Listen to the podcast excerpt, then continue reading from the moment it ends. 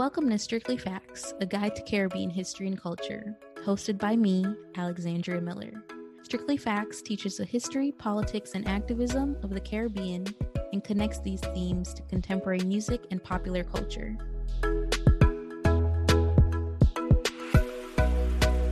Wagwan, everyone, and welcome back to another episode of Strictly Facts, your favorite guide to Caribbean history and culture.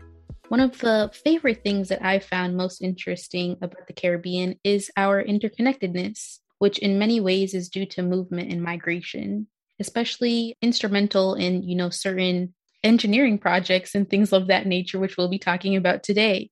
And so in this week's episode, we're joined by Dr. Keisha Corinaldi to talk about the Caribbean influence, connectedness, and activism brought on by our movements to build the Panama Canal, as well as her upcoming book, Panama in Black Afro Caribbean World Making in the 20th Century. Dr. Corinaldi, thank you so much for joining us today. Please tell us a bit more about yourself and how you got interested in doing your research.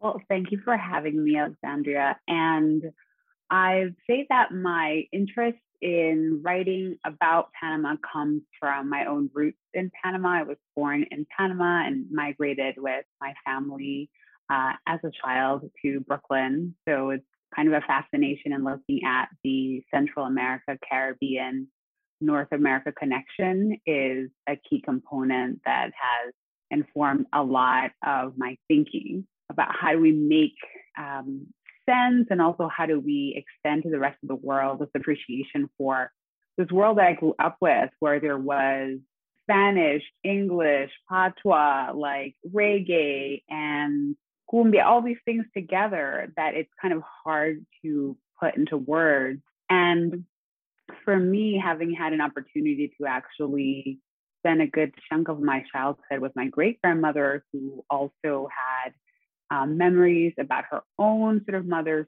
travels from Jamaica and realizing that I didn't really know a lot about what happened after, in terms of after the canal and the kinds of lives that were made and the people that um, myself and my family formed multiple generations of. And so that desire to get a bit more information on that drove me to archives and talking to people and getting, you know, family to sort of enter intense debates about various things that I found along the way.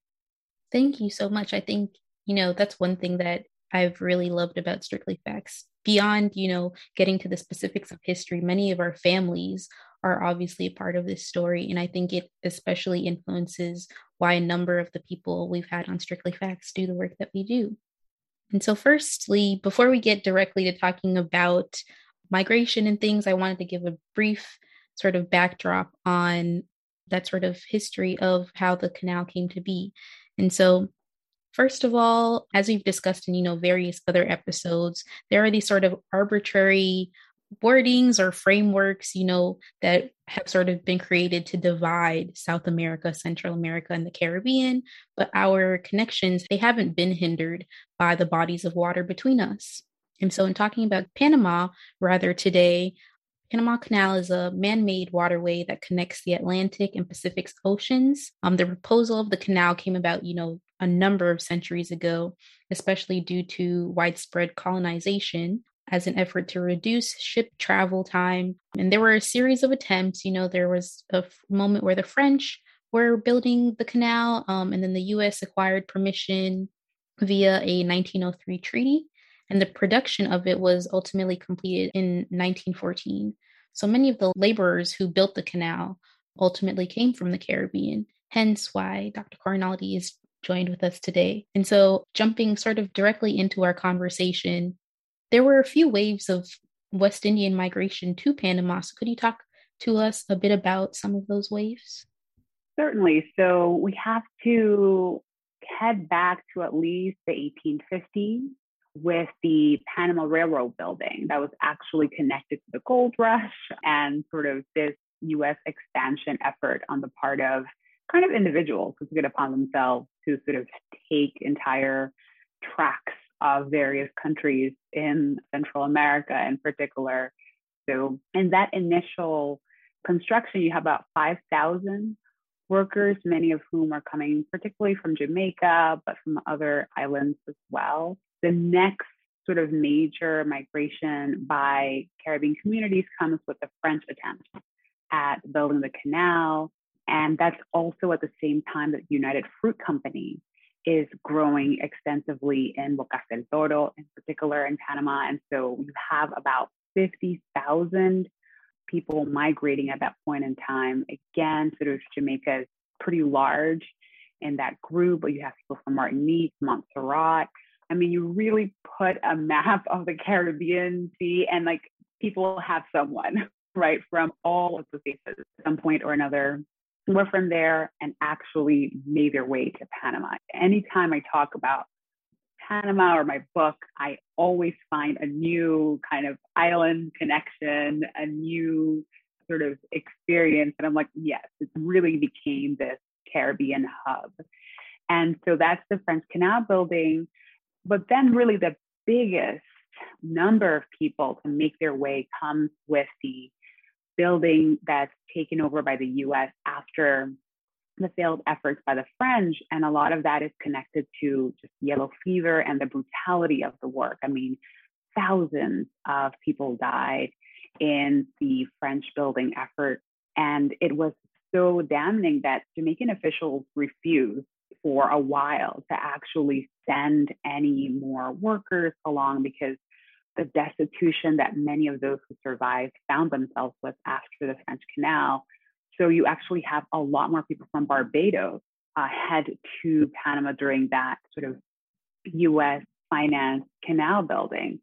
It's immense. You have Barbados, Jamaica, you know, Martinique, Lucia, and sort of all the islands that you can think of, making up roughly about 150 to 200,000 people who are there already adding to the other migrant groups that I mentioned. And there's a lot of mobility that also happens with some of those making their way to other parts of Central America, Costa Rica, and Limon in particular, and then New York are things that are happening. But certainly the biggest hub is in, you know, Panama. And that's where you have, you know, a lot of societies that are very island specific that emerge, but also a lot of associations that identify themselves as either British West Indian or West Indian that really flourish. And so you have spaces like Colón and Panama and Bocas del Toro that sort of become majority Caribbean, Afro Caribbean, and, and particularly Colón and Bocas del Toro, with sizable populations also in um, Panama City, the capital. And so and all, when you look at the numbers of people that made their way, it actually ended up doubling Panama's population. So when you talk about a nation that sort of just emerged from independence in 1903 by 1914, right, having twice as many people, and most of those kind of coming from these migrant populations and their descendants, that's kind of that early 20th century picture that you kind of have to think of when you imagine Panama at that moment in time. One thing that I did sort of want to bring out is, especially in the sort of US control of the canal building, they're bringing in officials who, you know, primarily um, have a context of race from the US South, right? And so, how does that sort of affect, especially these migrant populations, but also mestizo or um, Black people who are already in Panama? That's right. So, what's fascinating is that a couple of historians have noted that most of the officials that are in the canal zone, white US officials, are not Southerners, but they decide to nonetheless use Jim Crow practices. so, it definitely says something about the prevalence of kind of thinking of the South really in a global way and this idea that if you're dealing with a southernmost place this is going to be the structure that's in place. And so what i found in terms of how that system impacts race relations on the isthmus is that first off i realized that some of this discrimination that targets caribbean migrants happens even before panama is a republic right? So already you have these practices happening from colombia and they were directly linked to some of the pushback that you've had within Colombia against the sort of growing presence of Black people in the Liberal Party, right? So the Liberal Party was one of the sort of strongest political parties in late 19th century Colombia, sort of eventually also making its way into Republican uh, Panama. And there was a lot of tension in what to do with this elite base that sought to maintain this mostly Afro descendant Black population, right? Like, don't come and participate in this vision of a canal and sort of being this country that's accessible to the world. There was a limit to who was imagined as participating in that conversation. So you already have all these tensions that are happening regarding who can access citizenship and who can access political participation up to the early 20th century, you do have, you know, the extension of the vote has taken place, slavery has been abolished, et cetera. But the remnants of being a sort of at one point slave dominated area is still there, right? You still have tensions between how do you maintain hierarchies of order based on things like race and class.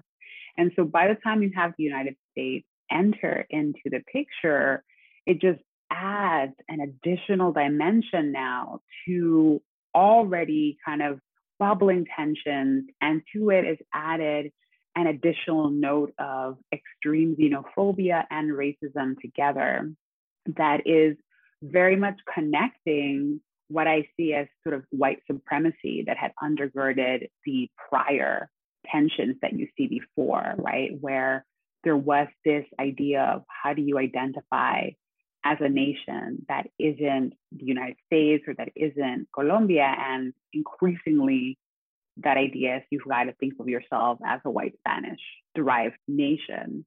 And so those tensions are what you see. You have this competition to create this vision of the nation that certainly talks about mestizaje, but it's a mestizaje that is rooted in white supremacy right? And it's rooted in a vision of certain groups just kind of disappearing, right? Or sort of being blended into one that has some deep problematic points to it. You also have, as I mentioned already, this rich population of Black Caribbean people who have remade entire cities. And then you have the United States in the canal zone, which has its own country, its its own country, its own regulations, its own systems and decides that they're going to incorporate race based and citizenship based segregation. So they're going to have the divisions that we are so familiar in thinking about in the US South with schools and housing, right? And payment structures, very distinctly separating white US citizens from others. So, sort of all of these sort of these competing ideas of race, nation, and belonging are happening at the time of the building of the canal and the couple years that follow as well. And this also sort of creates competition amongst Black Panamanians and the Black Caribbean workers, correct? Absolutely. So, one of the things that you sort of see is it creates competition for sure. And I think that would happen with any population that is there and a new migrant group is coming in, right? Suddenly you're wondering, well, who's being hired? As opposed to not. And in the case of the US Canal Zone, having English speaking language was something that allowed you kind of a greater in. However, like the way that people are being treated is still quite discriminatory. And one of the things that becomes fascinating is how people who are not part of this Black population, whether it is those who were in Panama prior to those migrating to the Caribbean or those migrants and their descendants, is that you have a focus on creating this narrative of good blacks and bad blacks. One that's sort of pointing to Afrocoloniales or those from the colonial era as sort of the good ones, and then those that are migrants from the Caribbean as the bad ones. And that narrative is pervasive. It's so pervasive, and I see it as also informing the relations that you see between some Black people, right? You at various moments in time uh, see some Black people um, who identify with a, whether it is a Spanish or Latin ancestry, very much critiquing the failure of other groups that they believe to not assimilate. But then you also see unity. You also see moments where they realize, you know, you're being targeted. We're being targeted because we're Black and we don't have power. And at some point, there's not going to be a way that you can differentiate between one group or the other, right? Because the whole thing became, well, these are not really Panamanians. So that adds a whole other dimension to it. So, for example, Panama has specifically El Día de la Etnia Negra to like emphasize this idea that there were multiple ethnicities within Blackness in Panama that you kind of like have to recognize and grapple with when you're talking about it. And for me, what's fascinating is thinking about how this overt discrimination that Afro Caribbeans experience later on really allows for a much stronger united front to counter some of the racism that continues right beyond the 40s and onward. Sort of there is discrimination happening, and it is rooted in the fact that we are not part of this white or mestizo elite. And we've got to come to terms with that. Tensions are, you know, still there as with any, you know, multiplicity of ethnicities within any group, right? But there's certainly a shift that you start to see in discussions of, well, what are we fighting for and who does this benefit in terms of this almost divide and conquer strategies that you start seeing along the way. And so your book also talks about a lot of the activism both in Panama and in Panama's diaspora, as we've all talked about movement and the afterlives of many of those migrants and their descendants. So, what were some of your findings?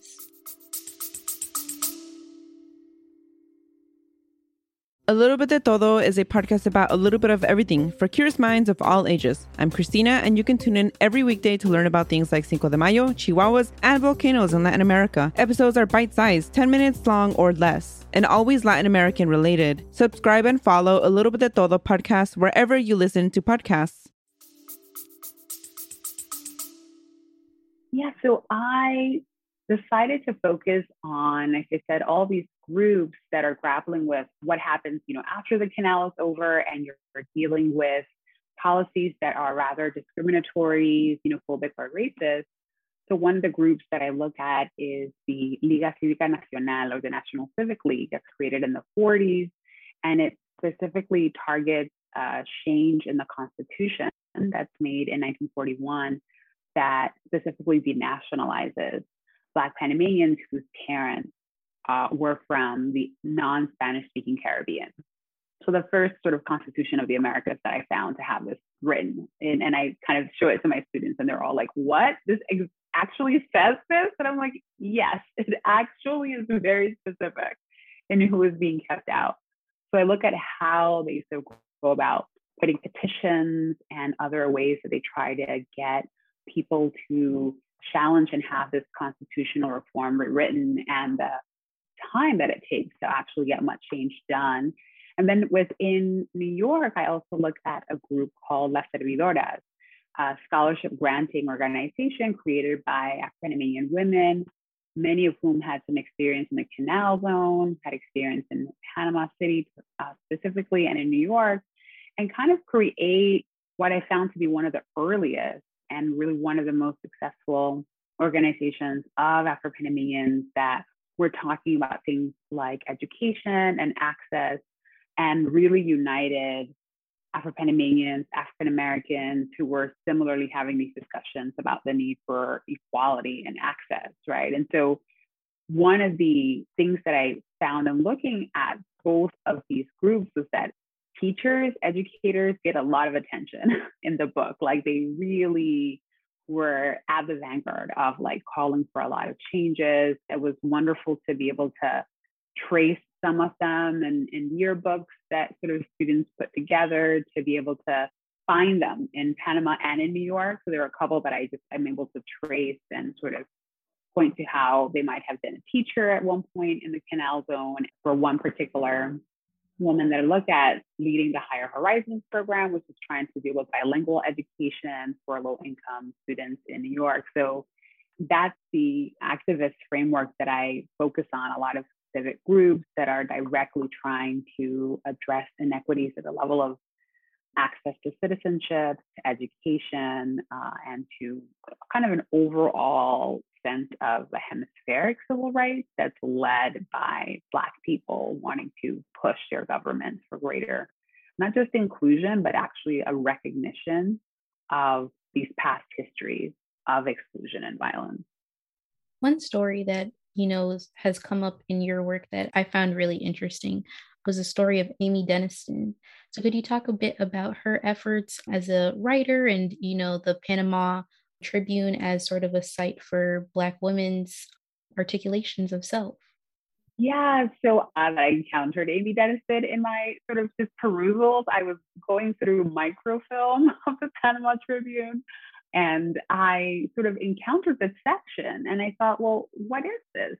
Like a women's section. And I realized, oh, this is something that was happening with a couple of other papers in the Black press, but that I had not really read uh, extensive accounts of how it had played out in Panama. And so decided to follow you know, uh, Denniston and realized that she was someone who migrated with her family from Jamaica at a very young age, right? Had the experience of obtaining a lot of her education through some of the private tutors that you have in private schools that have been created, in addition to uh, having had some access to canal zone schools, and then realizing that through the newspaper, and she was tapped, I think, because she was also quite active with some of the Boy Scouts movements and Girl Scout movements that were taking place in Panama at this point in time, as someone who I think was viewed as like, you're going to be a good representative for the group. You know, you are sort of that nice and calm woman, right? That's going to lead the way.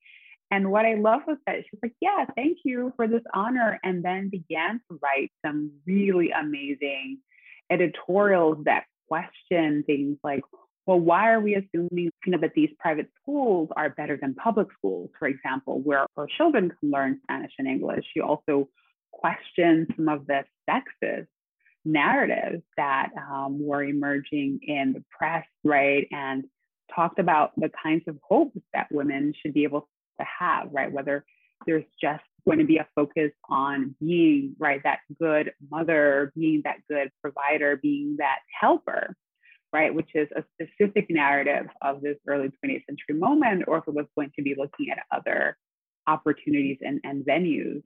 So I, you know, was so excited to be able to sort of trace a little bit of her life as it was made available through the writing that she contributed to the Tribune and just wished I was able to find out more. Right. I was like, well, what happened afterwards? And that's certainly something that I myself am like, I think I might have found her in New York later, but I'm not sure, right? And so, what I nonetheless, for me, was really interesting in talking and thinking through her work was realizing that for Black women, like we've always had to find spaces within institutions, organizations that don't necessarily want us to be outspoken.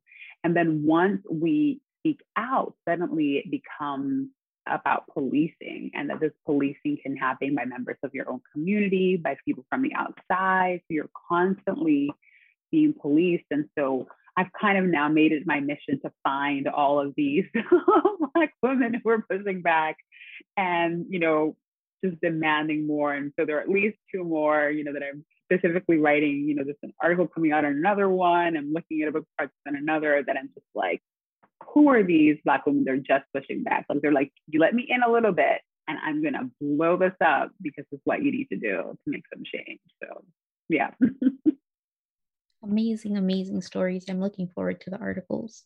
You did bring up new york and so and that obviously mm-hmm. makes me think of the panamanian parade and just you know how diaspora works right? And so given this sort of genealogy that we've gone through with thinking about mm-hmm. how Caribbean migrants have, you know, moved to Panama, but then also as we, you know, do all over movement is is a big part of who we are as a people. And so I guess sort of my question then is how do you conceive of this sort of Panamanian culture, especially as it's moved across so many places and islands, et cetera? And maybe how everybody's stories are a little bit different, but how do people sort of receive this kind of understanding of the multiple home places that Afro Panamanians in particular may be from? Yeah, I mean, definitely, I have to always like sit down with someone and like explain how expansive they have to imagine the identities that Afro-Panamanians bring with them because there are all of these connections that you have to consider. And one of the things that you see is that kind of initial migration from the Caribbean to Panama, then Panama to Central America, Central America to New York, then back to Panama and back to sort of Jamaica. One of the things that I found is that for a number of people within one family, you have a narrative of at least three different migrations. This idea of multiple migrations, I think uh, Kim Butler sort of begins to talk a little bit about the importance of understanding that multiplicity of diaspora, because for me, in talking about Afro Panamanians, that's vital. You're going to encounter people who have had multiple migrant experiences, multiple diasporic sort of linguistic experiences as well. And they're also going to have this interesting connection, right? Myself, my family, people that I know, those that are part of this diaspora, with having encountered US empire in a way that, you know, outside of, you know, Puerto Rico, a sort of current colony, is sort of really hard for people to understand the like extensive way in which having the US presence also then affects the kinds of conversations that you have about your sense of identity. So in thinking about what are those markers of defining and understanding Afro-Panamanian identity, you know, you have to root it in this vast Caribbean diaspora and this vast multilingual capability in really adept and rich understanding of making diaspora, right? It's not just about moving, it's about maintaining a conversation across spaces. Some of the people that I look at don't move necessarily, though themselves are the descendants of migrants, but they are so global in their scope. I mean, there are people who were reading about what was happening in France, in Martinique, in the United States, who were purposefully having these discussions that, you know, now with social media and the internet, you know, people feel that you are can be really connected. But I see some of the people that I follow as trying to do that before we had the internet, right? They were I, am sort of like amazed at the amount of knowledge and information that I see reprinted in things like the press, the conversations that people have about what's taking place in other areas that makes for a really unique understanding of one's position in the world. Like you're constantly looking at what's happening while also being very aware of the kind of Caribbean Panama that your ancestors made possible. Like you can't really think about Panama without thinking about the Caribbean in a really extensive way. Thank you so much. I mean, when I was thinking of doing this episode, I was like, we have to talk about the ways in which, you know, it just, I think it sort of colors what we define as the Caribbean in a mm-hmm. more expansive way. Um, you can't talk about, in the same way that you can't necessarily talk about London without thinking of Afro Caribbean migration. It's definitely the same for Panama. So thank you so much for sharing all of this history with us today. And lastly, of course, for my favorite question, it's one or a few of your favorite examples of this history in contemporary, you know, popular culture, anything from I'm always going to talk about music, but it could be novels, it could be songs, it could be documentaries, etc.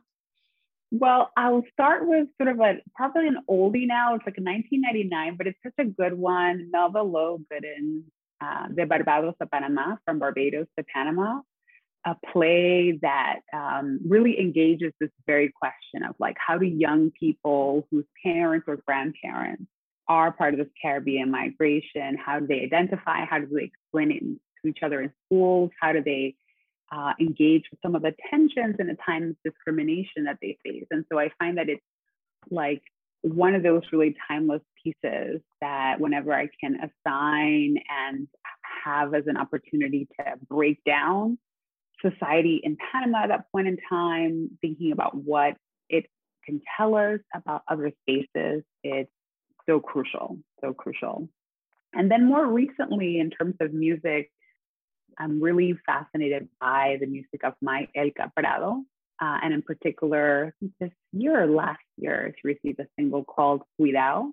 And what I love about it is most music, you know, from the Panamanian diaspora, there are such a plethora of sort of musical formations that shape it, right? You sort of hear a little bit again of that tamborito. You also hear a little bit of that soca, a little bit of that sort of funk and soul. So it's a kind of nice, um, like, you know, if you haven't seen it, it's a nice visual video that has also been created as part of it. But I think a, a great discussion about how do we shape our own identity and if you've got to explain to someone like could you play me something that makes me understand a little bit of this complexity that you're talking about say play without which is sort of like i hear it and i'm like oh yes you're right the word already resonates but the song and the video i think can be really informative in giving someone an in to that particular complexity Oyago. Stay tuned for Strictly Facts Sounds, where we connect our history to pop culture. Big shout out to Dr. Corinaldi for her creative suggestions. Also, check out folk songs Colon Man a Come and When I Was in Colon. Both songs are referring to the major port city in Panama where countless Caribbean laborers entered and, in many cases, stayed and built their families. We've even linked a version of Colon Man a Come by Cedella Booker, Bob Marley's mother on our syllabus at strictlyfactspod.com. Lastly, we hope you remember us talking about Eric Walrond from our third episode, where we discussed the Guyanese born writer and journalist's influence in the Harlem Renaissance. Before moving to the US in 1918, Walrond also lived in Panama briefly, even working in the Canal Commission's health department. First published in 1926, his book, Tropic Death is a series of short stories, some of which chronicle Caribbean men's difficult experiences building the Panama Canal. Check out our Strictly Facts Sounds resources and let us know what you think on social media. You know, I'm all for the music, so I'll definitely be checking it out after our discussion today. So please let everyone know where they can find you on social media. I can be uh, followed at Twitter at K. Corinaldi. And um, yeah, besides that, I am also, you know, at Emerson College. You can follow me through my email there. I'm also through academia.edu. I also have some information there. So I'm always happy to talk to people who want to know a bit more about Panama, who want to know a bit more about the Caribbean and sort of Black diaspora formations anywhere in the Americas. Feel free to reach out. I love to have this conversation. Wonderful. Well, we'll definitely link all of those on our show notes and in our Strictly Facts syllabus. So, again, thank you, Dr. Corinaldi, for joining us today and talking about Panamanian Afro Caribbean history. And thank you, listeners, and we hope you enjoyed this episode. Lickle more. Thanks for tuning in to Strictly Facts. Visit strictlyfactspodcast.com for more information from each episode. Follow us at Strictly Facts Pod on Instagram and Facebook and at Strictly Facts PD on Twitter.